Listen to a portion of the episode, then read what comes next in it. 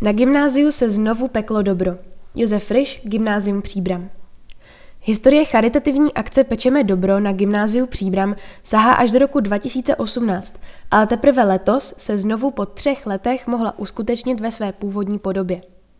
V úterý 31. ledna tak gymnazisté dostali vysvědčení, pak mohli přispět na dobrou věc a ještě si k tomu pochutnat. Žáci ze sekundy, tercie a kvarty znovu napekli sladké i slané pokrmy a zajistili další občerstvení pro své spolužáky z ostatních tříd, ale také pro všechny zaměstnance školy. Ti pak po rozdání pololetního vysvědčení během hodiny v rekordním čase vše vykoupili. Výtěžek 26 213 korun věnují třídy na charitativní účely podle vlastního výběru.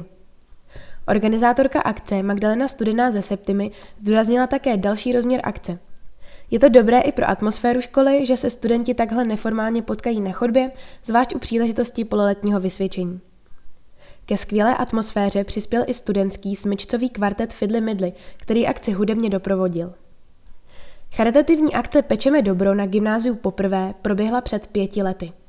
V letech 2021 a 2022 koronavirová opatření znemožnila její tradiční průběh. Gymnazisté přesto napekli a hotové výrobky směřovaly do nemocnice, domova seniorů, denního stacionáře a dalších organizací.